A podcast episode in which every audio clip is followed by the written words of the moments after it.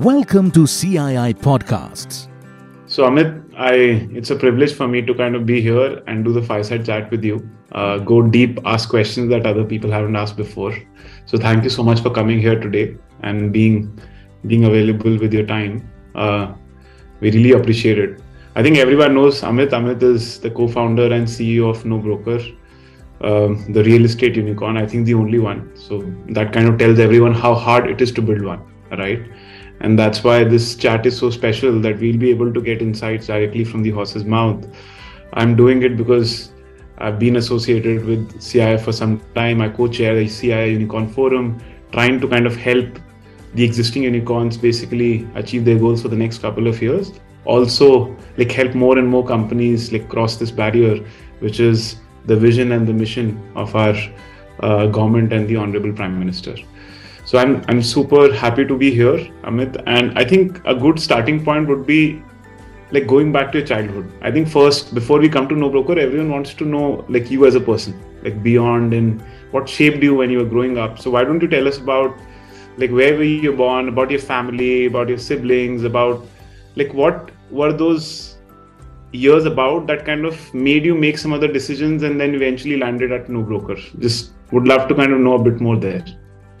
Sure, uh, sure. Very privileged to be to discussing with you, Vidit, and I have personally seen Meesho's journey and the pivots and how it has become a force in the entire country. So, so we anyway, uh, I think both of our firms go back twenty fourteen and fifteen. So similar sort of number of years that we have spent. So, so very happy to be here, and good that you are doing it uh, for the overall betterment of the society and the startup and entrepreneurship culture.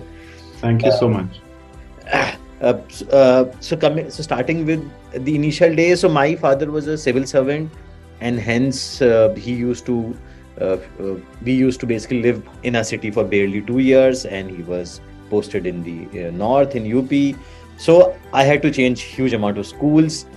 Uh, and I think generally when you change a lot of schools, either you become very introvert or you become very extrovert. And I think I tended towards becoming more extroverts. Uh, and my mother is a housewife, and my I have uh, we are we are two brothers, and my younger brother uh, basically now works in a bank. Very interesting. And it's it's very very interesting that you, for example, had to shift school so much, like move around because of your dad. Um, Tell us, like, what are the unique things? Like, I'm sure, like, you saw kids around you, you saw yourself, and you saw saw other kids, and I'm sure there must be a big difference. And as you grew up, you also saw that, hey, my bringing was very different, and that's why you have certain beliefs. Like, there is a reason you started up, and I'm sure a lot of people around you would not have. Can you share some stories from your childhood that shaped you to eventually make, becoming an entrepreneur eventually?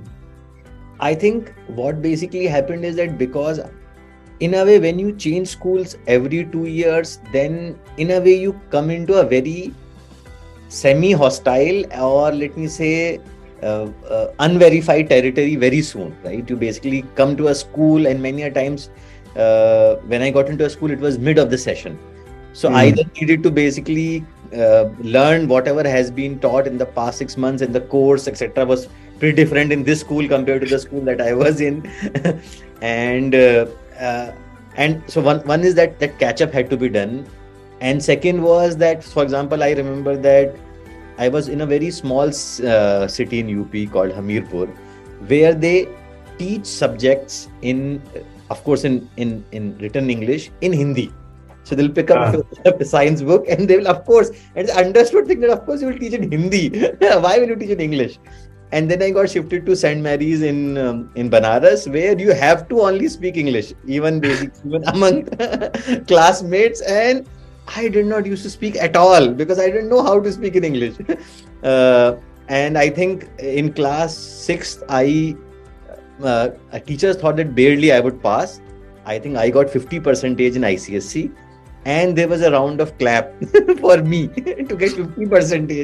It was such a bad situation joining in mid of the year. Uh, but slowly, I think it what it helped is to land into a situation which is adverse, make friends very quickly, uh, and then basically climb up that wall of worry. Uh, I think that basically in the long term helped uh, not only to uh, build relationships when you start something with your colleagues, uh, with customers, but also uh, being subjected to emotional turmoil and being comfortable with that rate of change. Uh, so perhaps uh, subconsciously that is what uh, helped. Fascinating. No, no, I can totally connect with this, by the way. Um, when I was growing up, by the way, I was the exact opposite. Like I grew in the same neighborhood, like from when I was like year, zero years old to like eighteen, when I went to college, it's the exact same place. Okay. And I totally connect with you. Like I don't think I was ever grown up to be so adaptive to a new situation, right? And I think I've learned some of these late lessons much later in my life, and then it was much more difficult. And I'm sure like this is a big superpower you have, which you have also kind of leveraged very well at NoBroker. So thank you so much for sharing this. Now just moving one step ahead, right? Like after school, you then eventually went to college. I think you went to Kanpur, I I T Kanpur, and after that. So also kind of tell us about how were those years for you? I'm like, I'm assuming those were the times when you started to get some hint that you want to become an entrepreneur eventually, maybe. Um, but like what were those times for you? How did they shape you? What kind of beliefs did you develop which were not there earlier? Um, you're a civil servant's kid. I'm sure your parent maybe wanted you to be a civil servant again, but you're not today. So like, give us some stories basically about that particular part of your life. Sure. So I, I went to I I T Kanpur in year nineteen ninety-six. Uh, and I know that you are also from I I T, you are from I I T Delhi. Uh, yeah. So at least at that point of time, Kanpur was very famous. Now I think Kanpur ranks pretty below. But in nineteen ninety-six, Kanpur was, was pretty hot shot, the way in which I I T Bombay is today. All and of I... my Kanpur friends feel bad about it, by the way. So they keep telling me this. Uh, and both of my co-founders are from I I T Bombay. So the common joke as to which I I T is better. And I think the way in which you must have discovered it in I I T Delhi, I think the same journey I went through in I I T Kanpur, that so I was pretty good in studies before that. I was among the top twenty people in the entire U P board in my tenth, and I was always first, et cetera. And then once you reach there, you then it takes few months to realize that you are nothing compared to the people who are already there, and they're so smart. And so that humbling experience takes some time to settle in, which I think all of us go through. And you're amazed with the intellect and with the diversity which basically comes uh, in I I Ts. And I think that's the the top thing. Uh, and and you guessed it right. So my, my parents wanted me to give I E S and I E S exam examination after that. But over the years, I think after coming to I I T, when you talk to your seniors, when you talk to the senior, at least senior batches, you come to know so much is happening in the world. And across the world, internet was booming. You know, I remember in nineteen ninety-six, when I went to the computer science lab for the first time, I think I saw the computer, I touched the computer for the first time then. And I think the instructor asked us to start working, and I couldn't because the screen was blank. I didn't know what to do. I basically pressed some uh, some some keyboard, but actually you have to switch it down from the switch it on from the bottom. I didn't. So it was that bad. But uh, internet was basically fascinating, and uh, as young kids, then we, we quickly uh, latched up. And so I think over over those four years, given what is happening around the world, and that was the start of the internet uh, in India, and I think that the mind became very quickly attuned to the fact that I would not want to follow the civil servant route, and this is where the action is, and I should get a part of this action. Very interesting. I think the first part that you're referring to, I, I, I by the way, myself call it the I I T depression. Like everyone who feels that they're, they're the smartest people just come there in the first six months, they realize they're nothing. Yeah. Uh, it's, it's a phase where people learn humility. I learned it myself, where you have to make, you have to become okay with the fact that like, you was thinking that you were the center of the universe, and when you go there and realize like you may not be like the, even the one of top five thousand, you're just talking about one college, right? So I think it's a it's a big lesson Correct. That I've learned, and I think a lot of people and a lot of my friends have taken a lot of advantage from that, because then you know this forever of your life that Correct. If you think that you're the smartest person, then anyways you're going downhill. Yeah, Most yeah. of the great things happen like when you get even smarter people along with you, when you build companies and so on. And I think it is same in sports also. So, so you are a sport enthusiast. I, the way in which you were mentioning about playing tennis, the better players you play with, the better you become. Correct. Yeah. Absolutely. Absolutely. That's the only way to do it. Like that's the only way to do it, to get out of your comfort zone and keep challenging yourself. So very fascinating. I think that time you basically told your dad, hey, I don't want to be a civil servant. Right. Yeah. And but I have a very similar story. My dad was like, when I was growing up, the only thing he trained me to be the civil servant. When I said it, like my dad was very, very upset. Oh. was, I think it's a, I, I say it at least, it's the North father syndrome, right? Like everyone like raised up their kids to become an I C E S officer. So I, I basically had the same thing. I think you graduated around twelve, right? Yes, yes. We have we have ten, twelve years of difference. Yeah, yeah. But but the fascination of of civil service hasn't gone down. uh, no, no, it hasn't at all. Like I, I'm sure, like my dad to some extent still feels disappointed to yaar ye nahi kiya even today. Um, and and same thing with me. So when I select, got selected into I I T, the sentence which my father said is, ठीक है IT में हम तो चाहते थे civil service करो लेकिन चलो ठीक है तुम्हारा मन था तो तुम आईटी जा रहे हो it's okay it's not great but it's okay you do what you want to do correct correct correct correct no no absolutely same exactly the same thing it's it's so nice that like everyone goes through the same thing like we think we have unique struggles but you go and speak to people outside like all of us are going through the same thing and now I think a good segue is both around, like I think you did not start up right after, right? Like you did not start up right after. Also, I think the time when you, I think graduated would be close to that ninety-nine boom when internet was just coming. Um, all of that was happening. Then the burst happened. Um, I'm sure like some bit of that phase would have also influenced like what you do and what you don't do. And then you eventually started up like twenty tens. Tell us about your, those ten, twelve years. Like how, what exactly happened, and eventually also take us to the founding story of NoBroker. Like how did the idea emerge and how did you end up doing this versus something else? Sure.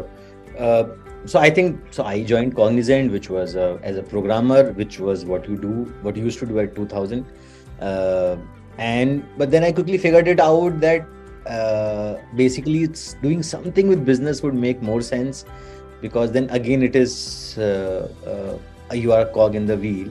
Mm. And also because C A T is difficult and so on and so forth. So I gave C A T, then I was lucky to get selected into I I M Ahmedabad, then two years went there, which basically gave more, uh, uh, more solid background in terms of at least appreciation towards business and complexities and marketing and different facets. And then I, then everybody basically chases either investment banking or management consulting. So then I went to management consulting. In management consulting, there are only two flow chart. One is that you basically be there for two, three years and then you shift, because it's very difficult to handle this flying Monday morning, because when you fly Monday morning, you get up at three thirty a m because finally the flight would be at five or six, and then you need to travel and get ready for the early check-in. It is always uh, crowded early morning, and when you're returning, somehow the Friday night flight always get delayed. The last flight never leaves on time. So then you reach your home at uh, again in the post midnight. So generally people basically after couple of years they give up, because it is very taxing. And when you reach at the at the customer's side, many of them are pretty hostile, especially the junior guys, thinking कि ये हमारी घड़ी देखती है, हमें time बताएंगे types. And but I somehow really loved that challenge. Uh, so I spent around ten years uh, in management consulting, and then uh, around twenty twelve uh, I joined A N Z Bank, Australia New Zealand Bank, uh, as the head of strategy. It was extremely comfortable job, the fund bank with a fountain, the reception, not much work to do. After you have been in consulting uh, in a pressuresome situation, then it just seems like a breeze, as if you are sitting idle the whole day. One bank ki strategy samajh couple of weeks. So uh, uh, I think so the trigger was basically, so I started uh, along with my co-founders, we started NoBroker in twenty fourteen. So it has been eight years. And the emotional trigger was that it was too comfortable. A N Z Bank was too comfortable. Uh, and I basically felt that if I continue doing this, I would, salary was good, job, job was easy. And I felt that I will just keep on shifting from a one foreign bank to another foreign bank And that's how life is going to be. You just wear good clothes, good tie, cuffling, and then you from you just move your salary level. And I felt this is the time to take risk. Uh, it was difficult to take risk. My wife is basically my batchmate from I I T Kanpur. Mm. Uh, uh, and so she we we were expecting a kid. Uh, so that was a very bad time. She wanted to take a break. And uh, I wanted to do a startup because I felt that if I don't do it now, I will never be able to do it. I was anyway in my mid thirties, uh, so she she she didn't she was not able to take much of a break. I realized that uh, there is, and I, my interaction with brokers was not that great. Uh, so we felt that why is it that a broker is why is it that we are paying such a high amount of brokerage when uh, you when in this internet world you can connect with anybody. Uh, So, so we started NoBroker. That was the uh, the germination of the idea. Very interesting. And and you were always you're three founders, right? Yeah. And tell us about like how did some of this came about? Like were they also in the similar journey? How did this both around? How did the founders come together? And also like why this particular idea? Like the reason I'm pushing, it's not that you've been doing real estate like for a very long time, so it's a natural transition for you to do, right? Correct. To some extent, you could have done anything. Like yeah. Why so much love for this particular space? Correct. So, uh, so both my co-founders, so one of my co-founders, Saurabh, is basically my batchmate from Ahmedabad, same dorm, same floor, so just two rooms apart. So we knew each other for ten, fifteen years. And uh, another co-founder, Akhil, is basically junior from I I T. So all three of us knew each other for many, many years. Uh, that was the affinity. And each one of us had pretty bad experience with brokers. Uh, I'll give you I'll give a small story. So I was living in Bombay and I wanted to change the house. And I couldn't find a house which is empty. So I asked security guard, I asked people around. I couldn't find a house which is empty. Then I crossed the road, went to a broker, asked him the same question. And he got me a house just two floors above where I was staying and charged me one month of brokerage for that, fifty thousand rupees. And I was like, hey, Bhagwan, इसी society में रहकर भी figure out नहीं कर पा रहा हूँ मैं कि कहाँ पर basically घर मिल सकता है. And uh, uh, uh, uh, I basically, when, when many of these Uh, sites came for platform, which you would remember in twenty fourteen fifteen, we were very enthused that as a customer, now the life is going to be better for us. But when we went to those sites, still on the other side, there was a broker.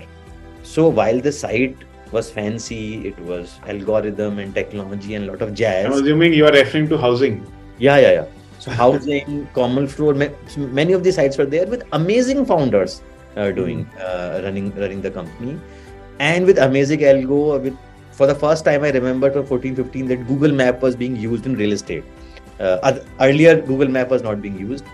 But still from an economic point of view, when we tried to search a house, all three of us independently, I think, happened to do it. Then we still had to deal with a broker because the owners were not posting the property. And even if they were, they were being uh, overshadowed by the broker. So I think from the personal experience, we were just puzzled as to why, why are we not able to save money? And why isn't there is a owner to seeker connection uh, platform? Understood. And by the way, like now when you say it seems logical, right? Like it's, it's owners should come and do it themselves. Brokers take so much fee in between. And as you rightly said, there's like lots of companies who raised a lot of money in that, I think twelve to fifteen period, common flow housing, lots of others even before that have existed, but no one could even reach very close to the kind of scale you have reached now, right? I'm sure this must be something that most people don't understand, which is under the hood that you solved that no one else could. What What is very different in the approach that NoBroker took that was very different than some of the other guys? Like, wh- where is the secret sauce here? So the secret sauce is the painful, slow process. uh, so, uh, see, the thing is that suppose if you want to open a Uh, a real estate platform, you can hire five, six good engineers uh, who are going to make a platform.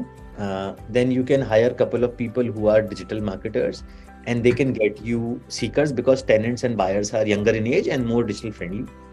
And then you open it free for brokers. brokers will start putting, posting the properties and the site will start working. So this is the recipe for starting a PropTech real estate.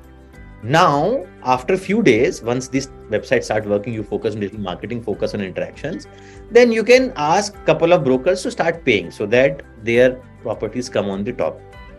And you will ignore if they are posting jazzy photos and untrue photos and untrue prices, because who cares if after clicking where the user goes to them directly or whatever happens, you don't care about it. But the site is running and you, will, you can start monetizing because brokers are paying. And then few months later, you can ask some builders to post and you can charge them. So that's how real estate uh, worked uh, before NoBroker started and even when NoBroker was there. What we said is that we are going to change only one thing, that instead of broker, the owner would be there. But the moment you change this, the entire equation becomes extremely difficult because owners are aged and they don't come online. Which basically means that if Vidit is looking for a, for a flat in Adarsh today for a price that he's ready to pay, pay today, if NoBroker does not have a corresponding owner with the same B H K, with the same price today, the matchmaking doesn't happen. And as a customer, you don't care whether I'm from I I T, I I M or how many funding I've raised, you don't care. You will say Bekar site hai, because you came to that particular thing and you did not take. So it's a very, and why will the owners come? Two owners will come. They will check whether they are getting enough tenants or buyers. If their experience is good, they will tell some other gentleman, then that guy will come, which is a very, very slow process. But the great thing is that once the process is built, then it is outstanding. So for example, it took us eight years to reach two crore customer mark uh, cumulative. But now we are adding zero point seven five crore new customers per year. Mm-hmm. Not because we are smart or we have done something special, but because it does take that much of time to build that owner and buyer trust, because we are not a daily or monthly usage product anyway. Uh, and I have seen Meesho's journey also, also. And for the audience who, many of you who don't know about Meesho, Meesho basically comes from Mary Shop. And I think, and so, so I have also been following your numbers are anyway, because uh, Meesho has become so big and you, you handle the entire country. I think I heard transacting customers like one hundred million, ten crore with uh, some twenty-five lakh uh, uh, retailers. So huge numbers. Uh, for us, the journey has been pretty slow, but with huge exponential growth once those years have passed. And I think there's a big lesson there. Like, most people forget it. Most people just see some of these successes happening overnight and they think that a lot of these businesses are built like very, very quickly. But the most resilient, defensible businesses are built very slowly, right? Like, you need to get to a critical mass, which you did by persisting, which where most people did not, because they were in a hurry to build a large business. You had the perseverance to kind of do it for eight years, get the flywheel kick started. And once the network exists, after that, as you said, like, the velocity is so high that no one can ever catch up to this. And almost all the best businesses globally that we have seen have continued to compound their value, have had this. Something just staying, staying true to what you want to do and what you want to believe, even though everyone else around you does not believe in it, is a very hard thing to do, I'm assuming. Like, because I'm sure, like, you used to meet investors and other people and say, see what happened to housing, see what happened to common floor, and they'll judge you. It'll be hard for you to raise money, to hire people, to, and to continue believing in this when there's so much of, what do you say, common wisdom that is throwing around. Also tell, like, how did you manage all of this? Like, how are, how are you so, how are you so confident that this is the right approach to take, even though there will be a lot of naysayers around me? So actually, given the knowledge that I have today, if you put me back eight years, I will freeze because I think at that point of time, my understanding of what one hundred million dollars is, which housing is getting, was limited. And hence, we said, okay, okay, unki haan, wo acha karenge, unki funding hogi, unko karne to hum bhi kar lenge kuch. So first of all, that some bit of ignorance was also there. Uh, naivety was also there, which is always there when you, when you start afresh. And as you rightly said, so we basically went to every investor in the, in the town. First of all, and their question was, show us a Uber or a Amazon equivalent of that. Where is it? In U S, in China, where is it? Our answer was, no, it is not there. So uh, they're just, hey, come on, if this is such a good idea, nobody in the world has figured out. You are special. How can we believe? There must be something wrong in your approach. Why it has not worked out? And we said, say, hey, their law and order is more strict. Uh, people have to give an examination to become a real estate agent. Accountability is higher. Paperwork is there. Cash collection and non-paying of taxes not there like India. That's why perhaps the difference is. But doing something original and from first principle is extremely difficult. And I basically give a lot of this example of Meesho to many of my teammates.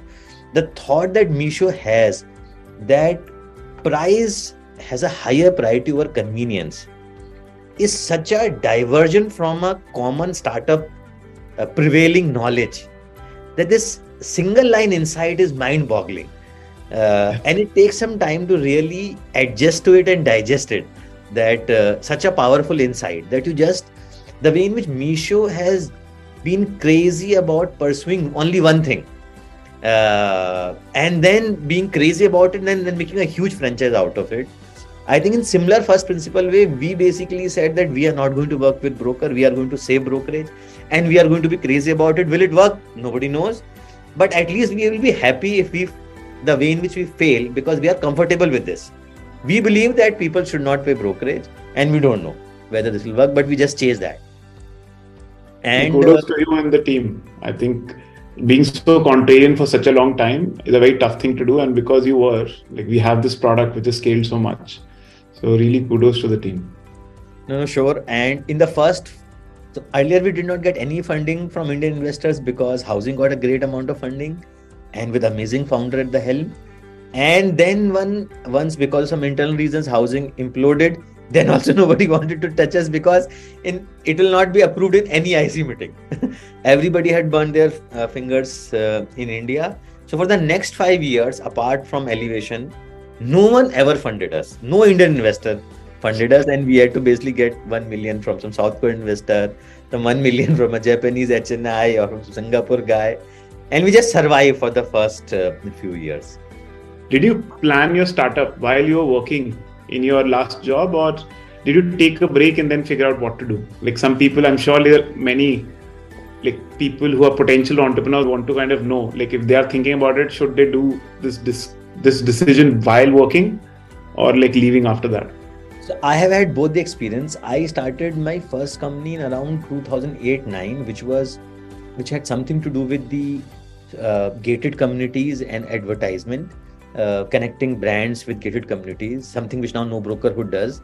Uh, and I was working in, in, in management consulting and it started well, but the moment a project came calling and the stress increased, then my focus on this business, which I started with one of my friends, basically dwindled. So when in two thousand fourteen, when I decided that I want to make give it one more try, then because I had a personal bad, bad experience, so I quit the job. Makes sense. But, but I'm not sure what the right answer is, because once you quit the job, then the financial pressure becomes high, especially if you are laden with house E M Is, et cetera, et cetera. Because first is your savings should support your living expenses, your E M I. And plus, uh, as you know, that marketing expenses, running the ex- business expenses also are huge. And then you... And every flight that you need to take to Bombay to meet a V C also pinches, because we used to meet analysts. uh, so perhaps the answer, I'm not sure where the answer lies. At least financially, you should be okay. It is okay to work in the weekends, build some prototype and then leave the job. Uh, yeah. No, makes sense. Makes sense. One other question is like some stories from your early days. Like give us some very... The challenges in the early days are like very crazy, unique, right? Everything is cold start. Like how do you get your first engineer? How do you get your first employee? How do you get your first customer? How do you get to P M F? These are like very non-linear journeys. And that's why like the best stories I have from Meesho journey are like all five, six years ago. Um, give us like one, two or three of them, like any of this that you remember like very vividly. Sure. So, uh... Uh, so in the starting, the one story that in the starting, uh, when I left the job, of course, uh, people will call you and they will congratulate you. Hey, how brave you are, and wish that they had also the courage to leave the job. But once you have, once that phase passes, then you, then you are just alone sitting at home in front of your computer and looking at five customers who have come on the platform and wondering that had you gone to office today, you would have earned so much money for today's. Uh, so the initial time is basically always tough. We did not have enough money to have an office or hire employees who are expensive. So the jugaad which I found was that there was a uh, site called Baba Jobs dot com. Mm, I remember. And we found, I, I basically, when I was surfing the site, I found that there are many smart women, young women who have worked in companies like I B M, et cetera, in metros, but they have left those jobs, got married into tier two towns, mm. uh, and are now living there, have kids, and are they are smart, and they have time in the first half of the day when their kid goes to school and the husband goes to school. So I basically used to contact them and train them online, even at that point of time when there was no work from home. And those women used to work from home, and I used to basically pay their salary from my savings account. So that jugaad basically I did for the for the first six months to one year. Uh, uh, and they were very smart. They basically ensured that we we got that initial push. Uh, customers basically, I think the great thing about especially a city like Bangalore is lot of forgiving customers, lot of initial adopters.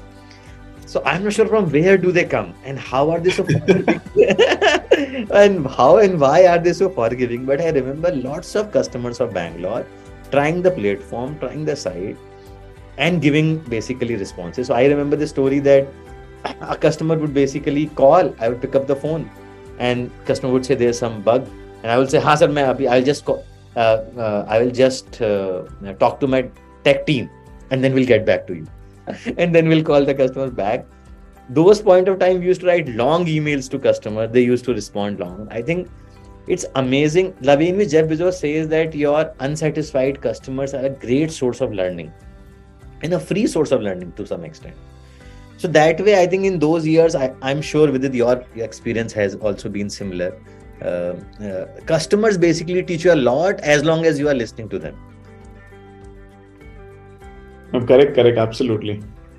Now, I think I'll come back to NoBroker again, but I want to pick some of the other pieces around, um, which is first like you, right? Like now you've run this business for quite a long time, what it was then, how it has matured, lots of things have changed.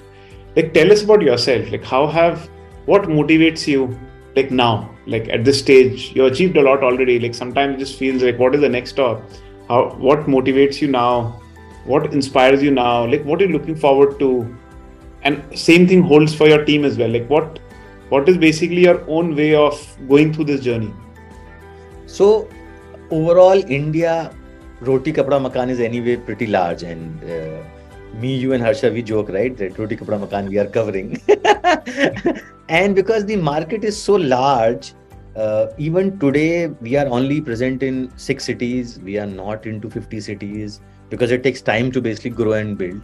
Uh, so in terms of the market share also, we might be the largest uh, in terms of online real estate, but in terms of every property which comes in the market online plus offline, we will be still ninety percent of the market will st- is still out there to be taken. So the two things which basically motivate me on a daily basis, one is of course this pursuit of, of, of becoming bigger, of better numbers. So every month when the numbers move, it gives a kick to basically, and thankfully live in a country which is full of problems and which is full of people and uh, and hence opportunity. Second thing which I would have never guessed eight years back is what motivates is coming to office and meeting such a high level of intellect, intellect and passionate people. So, so I think whenever I'm in an office and I see two of the colleagues arguing with each other passionately about some customer, some customer issue, it just fills you with so much of pride. Uh, and I have no role in that discussion and they are not doing it to basically show it to me. They are doing it for the betterment of customer. And I must admit, uh, frankly, that now it is reverse motivation. I think the way in which my colleagues motivate me with their passion towards customer is what basically puts a spring uh, in my feet nowadays. Uh, so uh, people say that I'm motivating them, but the truth is actually they are motivating me with their passion because each of them is given a small, small problem and they are just crazily pursuing that problem. And it is such a fun to watch. How has been your experience with it? You know, I, I basically it's the same thing. I think what motivates me is, as you said, the potential that India has. whatever we have done, only five percent of overall retail has still moved online, right? And you look at China, like forty-five percent, you look at West, it's like twenty-five percent. So first, it, like whatever we have done, just such a small part, it makes you feel small, and that's what you, keeps you excited. And second is the team and the passion, and like why we do what we do. Every single time I get a single customer email, them thanking us that how did their lives change because of the platform. A seller saying, I bought my first car or got my daughter married because of the income that we made on the platform. I think all of that inspires me every single day and makes me do a lot more. So very, very similar, right? Like the culture, the mission statement, eventually that's what matters and that's what keeps you going. It can never be money and material stuff that most people think about. No, true, true. I think uh, money basically, I would not have said that money doesn't matter eight years back. It would have been uh-huh. crazy. But you realize later, later that no, what matters is day to day how you are feeling and what's Absolutely. going on. Absolutely. I think the marginal utility of money is generally quite low after some time, right? Like, like you need to get enough freedom that you can do what you want to do. And after you reach that, like money doesn't hold as much value. It doesn't give you like happiness beyond. And I think that's a lesson for all entrepreneurs. You cannot go through this journey only for money, because then it's super tough and you will get demotivated very soon also. It may work for the first two, three years, but after that, you'll say, why am I doing what I'm doing? Yeah, absolutely. And now, I want to go, like you kind of hinted on a point which I wanted to kind of spend a lot of time on, is you said like culture, like when you go and see two people in the team passionately discussing a customer, that makes you feel good, right? A lot of this comes from the company culture, right? And I also, by the way, believe that the company culture comes from the personalities of the founders. I know you well, you're a very humble, nice, kind person, very passionate about what you're doing. And when I meet you, I can personify in my head, like what the culture company would be. Like if I meet a typical Uh, no broker person, I know like how they will behave because I know you, right? Tell us about like what is that culture, like what is the culture of No Broker? How did you arrive there? Give us some stories, like interesting stories for other people who are on the call building companies, how they can learn from it, so they build this high performance and like mission oriented culture. Anything? No, no, sure. So I'll start uh, with a story, and let me, because I also want to admit that it is not that the No Broker culture today, I had this idea eight years back. So I also basically learned it uh, ground up. So in fact, when I started No Broker along with my co-founders, my thought was that, see, I need to look at, I was focusing on sales and operations. And I was like, okay, I need to have some call center guys who will handle the phone calls, and that's fine. And so I'll hire some team leaders, some people from this B P O, K P O background, and I will run it. In my mind, I was one hundred percent sure that I would never need another, say, an I I T N ever, that I, because I am going to guide everybody. So I was convinced that I would never hire an I I T N, or I ever hired an engineer or a senior person, because I would be able to do it all on my own. Uh, and then I basically happened to have a guy, a smart guy with good pedigree, coming to No Broker office on some common friend or something. And I asked him, do you want to join No Broker? He said, yes. Uh, and he joined, and he was very smart. And suddenly I, I felt that now there are two Amits, because he would just think about the logical flow chart, ki, haan, ye problem hai, to ye karna hai, kar diya. And then I discovered one thing about myself, that I'm okay with mistakes. So I, you also discover, right, that whether you are a micromanager by nature or you're not. So I used to hate in job when people used to micromanage me. So if my boss is micromanaging me, I would keep on looking at watch, ki kab ghar jayenge. And if that is not, boss is in New City, mein, then I am okay working till midnight, because I am doing it for myself. So I figured it out that I am okay with people doing mistakes as long as it doesn't cost the house. And over the years, what I discovered was that I need to basically get those people who want to build more businesses. So the way in which I have observed Meesho also, the, the way in which Meesho has done pivots to make sure that they reach Bharat more efficiently and in a large scalable way. The way in which we discovered No Broker was that you start with real estate journey, and then you look at the entire chain, and you look at rent payment, you look at painting, you look at cleaning, you look at furniture rental, home loans, packers and movers. Then you look at the entire chain and serve customers there. So, so our journey has been to basically make it wider. Once you get hold of a customer and make it wider, and hence, now what has happened is that we have entrepreneurs within No Broker who handle these teams, and they do it fully independently. So I don't do much work. So for example, today, I have one more meeting in the first half, then there's nothing in the second half. It's all left towards serendipity that I will just go around, meet some people, meet a customer. That's it. Uh, but so the investor, the relationship between me and the top next twenty guys is of an investor and entrepreneur. We give them business, uh, we give them responsibility, they deliver. If they deliver, we give them more funding in terms of more marketing bandwidth, more uh, resources, more tech bandwidth. If they don't, then they stagnate there and they try harder and so on and so forth.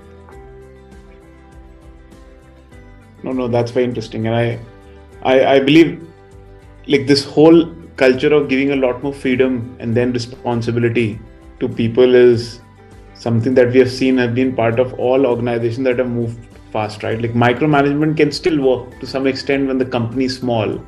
But once you cross a particular number of employees, just no chance you can do it. Like unless you hire very motivated individuals and like decentralize all decision making to them, I believe only then you can continue to grow at a fast pace, even at a large scale. So totally makes sense. Also, I think again, I love this topic of culture, and that's why I like to spend a lot more time because I, I know that I will kind of take a lot of things to learn and implement back at Meesho. Tell us like some very interesting, quirky new rituals that you have instituted at NoBroker that makes this culture get reinforced every day, every week, every month. Like what are those rituals about anything? Like two, three very interesting ones. So one is that, so I, I'll, I'll give two examples, two stories. One is that if you want to genuinely make a meritocratic culture, then as a leader, we should be okay with people questioning us, uh, asking us with tough questions, blunt questions, insulting questions, mm. personal questions, without any fear of uh, of throwback. So, so basic for, so what we basically do is that we have this town hall in which uh, we talk to the team, uh, and I need to answer all the questions, and the questions are anonymous, so nobody can know who has asked the question. It's easy to say, but once you give this freedom, anybody can say anything on this, uh, on that. And you are supposed to answer it. And as leaders, we have learned that it is best to be most transparent because anyway, they'll figure it out. You are one and they are hundred. So anyway, the people around you are observing you much, much more intently than what you can imagine. They know your mood, they know your body language. Uh, uh, so this culture of basically allowing anybody to say anything to the founder C E O, I think has subconsciously helped in building this entrepreneurship culture and freedom.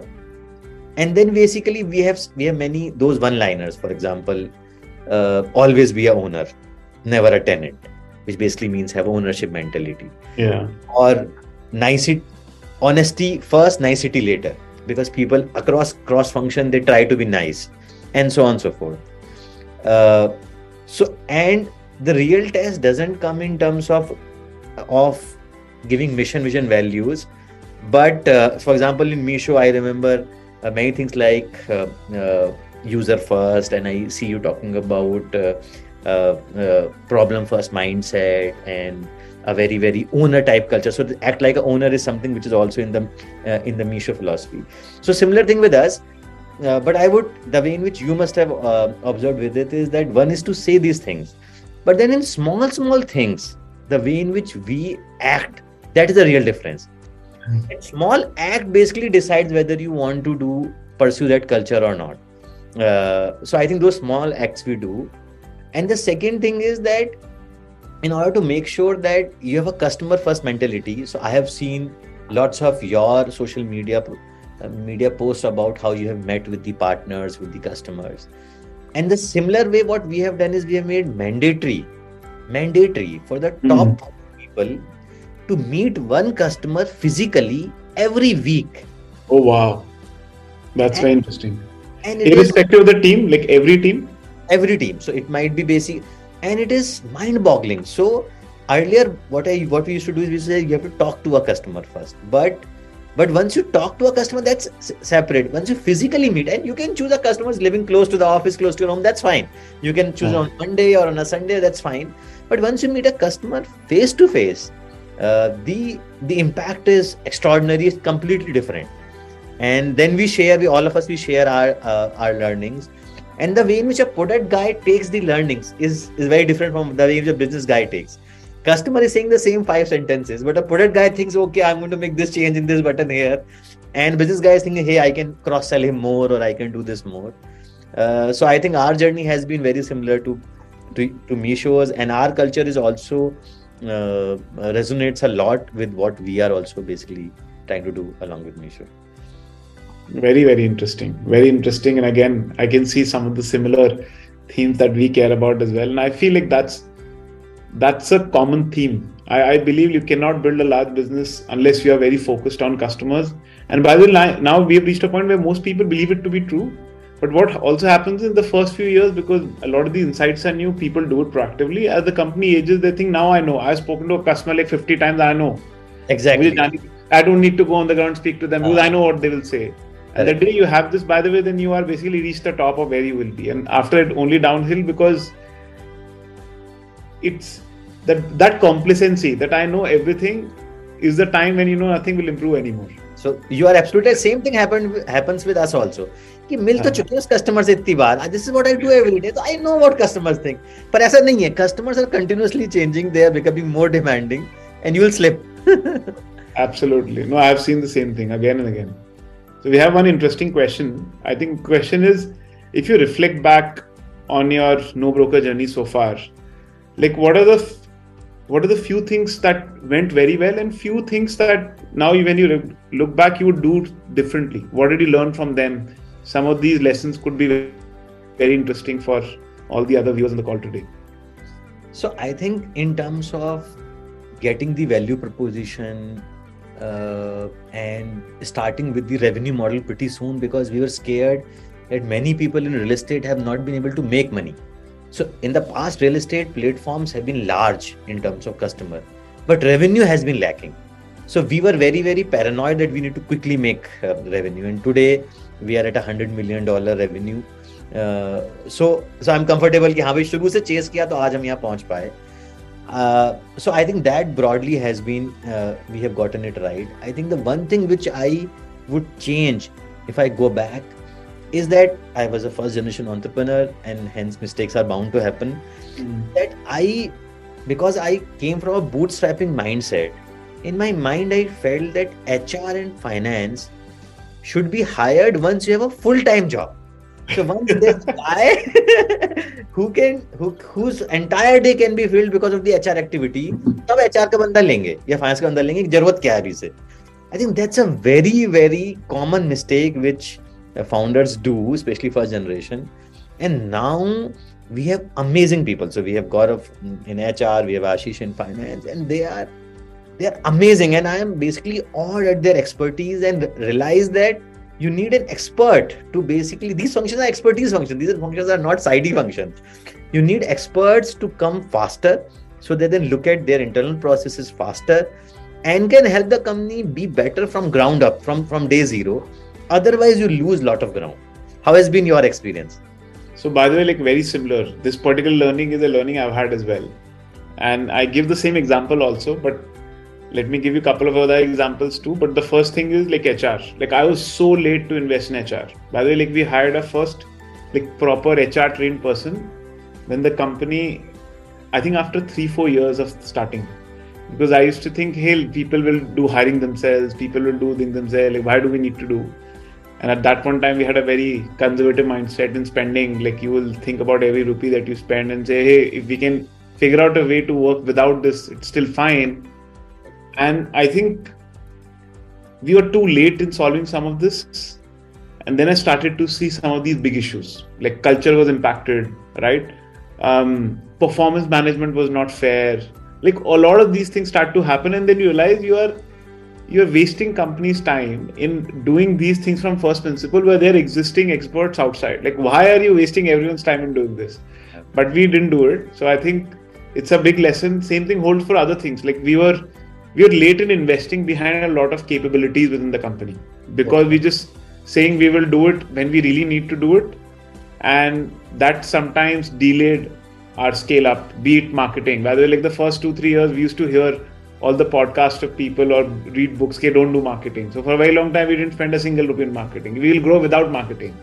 And we realized we got to P M F very quickly, but our journey from there to like scaling up like took a long more time because we were too conservative. We will not spend anything on marketing and we will try to get everything organically. So I feel like some of these, as you said, first generation entrepreneur, like we are, we start with being very conservative, like spend every, like save every rupee you can. So you, it's like penny wise, pound foolish, right? So you keep, you forget the long-term picture and then you're optimizing for today and the company gets hurt. Correct. So I've had the same learning exactly like you. So hope that people listening to us, they will not repeat the same mistake. Yes, yes, absolutely. Absolutely.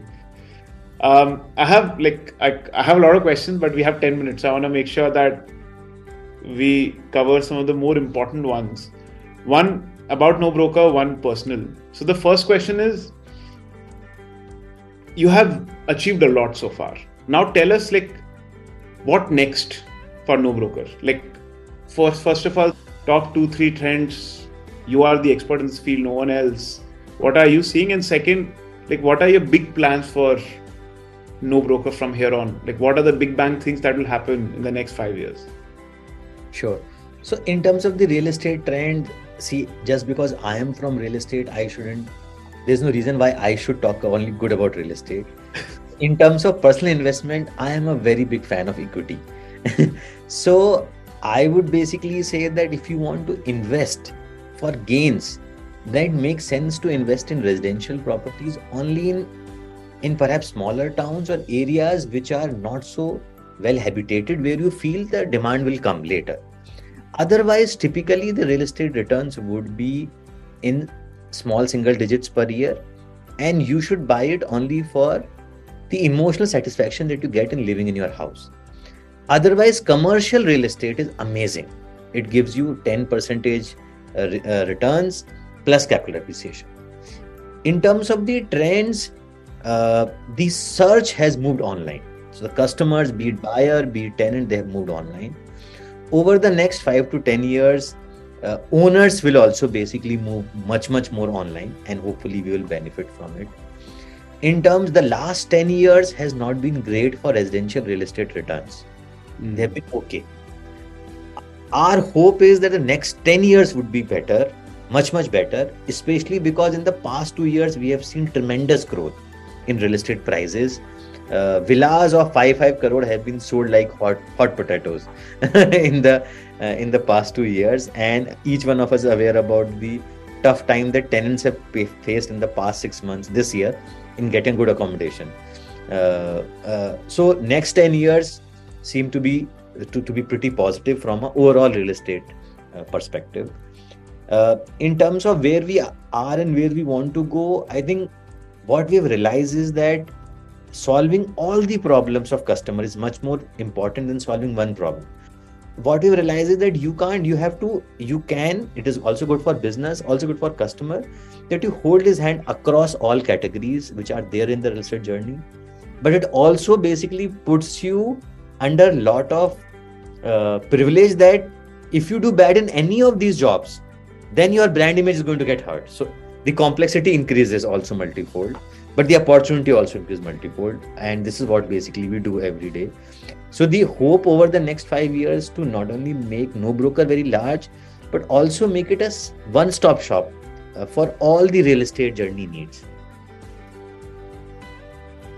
It's a very inspiring goal. As you said, it's very tough as well, because as you add more and more services, like the risk to the brand only goes up, because you have to now achieve the same excellence that you achieved in your current product on everything. Execution wise, super tough, but if you can really make it happen, I don't think there will be many defensible businesses as much as yours. So best of luck to you on that. Now a personal question. Personal question is, and again, this is a question that I personally want to ask you, right? Like for me, I ask this to a lot of people I meet. Tell me, like, how do you make sure that you're becoming a better C E O every day? Like, what do you do to keep making yourself a ten X version of what you were yesterday? How, how do you improve yourself? Is it about reading something? Is it about mentors? And please give us some specific suggestions so I can take it, and I'm sure other people can also. So the two, three things which I basically do is, one is seek feedback very actively, because I feel that once you are running a decently successful startup, people don't give you feedback unless you actively ask for it and you encourage for it, especially negative feedback. Somehow this culture, somehow you are being put on a pedestal which you don't deserve to be there. And even your things which you are bad at, people think that this is how it should be, and perhaps there is some trick in being bad at it all. so, so I think the objective is to be to ask for feedback very regularly and take feedback uh, extremely positively, and also. But how, as you said, like even if you ask, maybe people will be nice to you and not tell you what is like what do you do, so that they really give you feedback which will genuinely help. So one is that because this culture of town hall anonymous question is there, so there is some comfort among people that yes, uh, I mean what I'm saying, but it doesn't happen in one iteration with a person. It takes few iterations for everybody to open up and then start giving you negative feedback. So which I basically actively do. So the people who have been with me for NoBroker for many years, they actively give me negative feedback. But the ones who are newer, it takes them some time to give this improvement feedback. So one is to actively ask for it. And then second is to basically learn from as much as you can from others. So I am a voracious reader. I love reading autobiographies and biographies of be it businessmen, be it players, uh, uh, uh, sportsmen across, across uh, the genre. Third is that I feel that watching videos of entrepreneurs mm. is something which entrepreneurs don't do enough. So I have seen a lot of videos of all the good founders in India, and extreme amount of learning is there, and uh, and I feel that this is something which so if you act this is something which is very value adding, because everybody has been through a tough journey and there is so much to learn from them. So why should I commit that mistake to learn? And fourth, I would say that apart from business, also a general approach of trying to be better. So for example, if I play badminton, I don't just play with my friends. I also take a coach so that I can become a better badminton. For what? No reason, but just to become better, better than what we were one year back. Uh, I think mix of those things. No, no, fascinating, fascinating. I think I, I would also love to get three, four recommendations of books. Sure. uh, that you mentioned, be it biographies or others that have helped you the most. So I think the there are lots of books which are about uh, investors over uh, about founders overseas. But the book which I found most fascinating is about an Indian entrepreneur, is about Dilip Shanghvi, and the book is basically called the the Reluctant Billionaire. Oh, nice! Uh, it's an amazing book, very well written, and it is so great to see a guy who was just a who was not rich, whose father was a chemist, and who had a commerce background. So he did not have a science background, nothing to do with pharma. In an era when anyway large pharma companies were dominating the entire country, did not have enough money to put a manufacturing plant also. From there, yes. How did he make one of the world's largest pharma company is really mind-boggling. Fascinating. I'm, I'm going to order it today only. Thank you so much for this. You're very honest, very candid about everything. And I think that's what we need, more and more entrepreneurs to come and share it so honestly with other people, so people don't repeat the same mistakes and keep doing better. Thanks a lot, Vidit. Thank you for giving so much time. Great. It was good fun. I hope the audience basically got to learn from the mistakes that we have done in the past. Uh, great. Thank you so much. Fascinating. And and now I'll ping you to coordinate a badminton match in January. Yes, yes. After yes. My foot is fine. Done. Looking forward to it. Thank you. Thank you. Take care. Bye-bye. Thank you for listening to C I I Podcasts.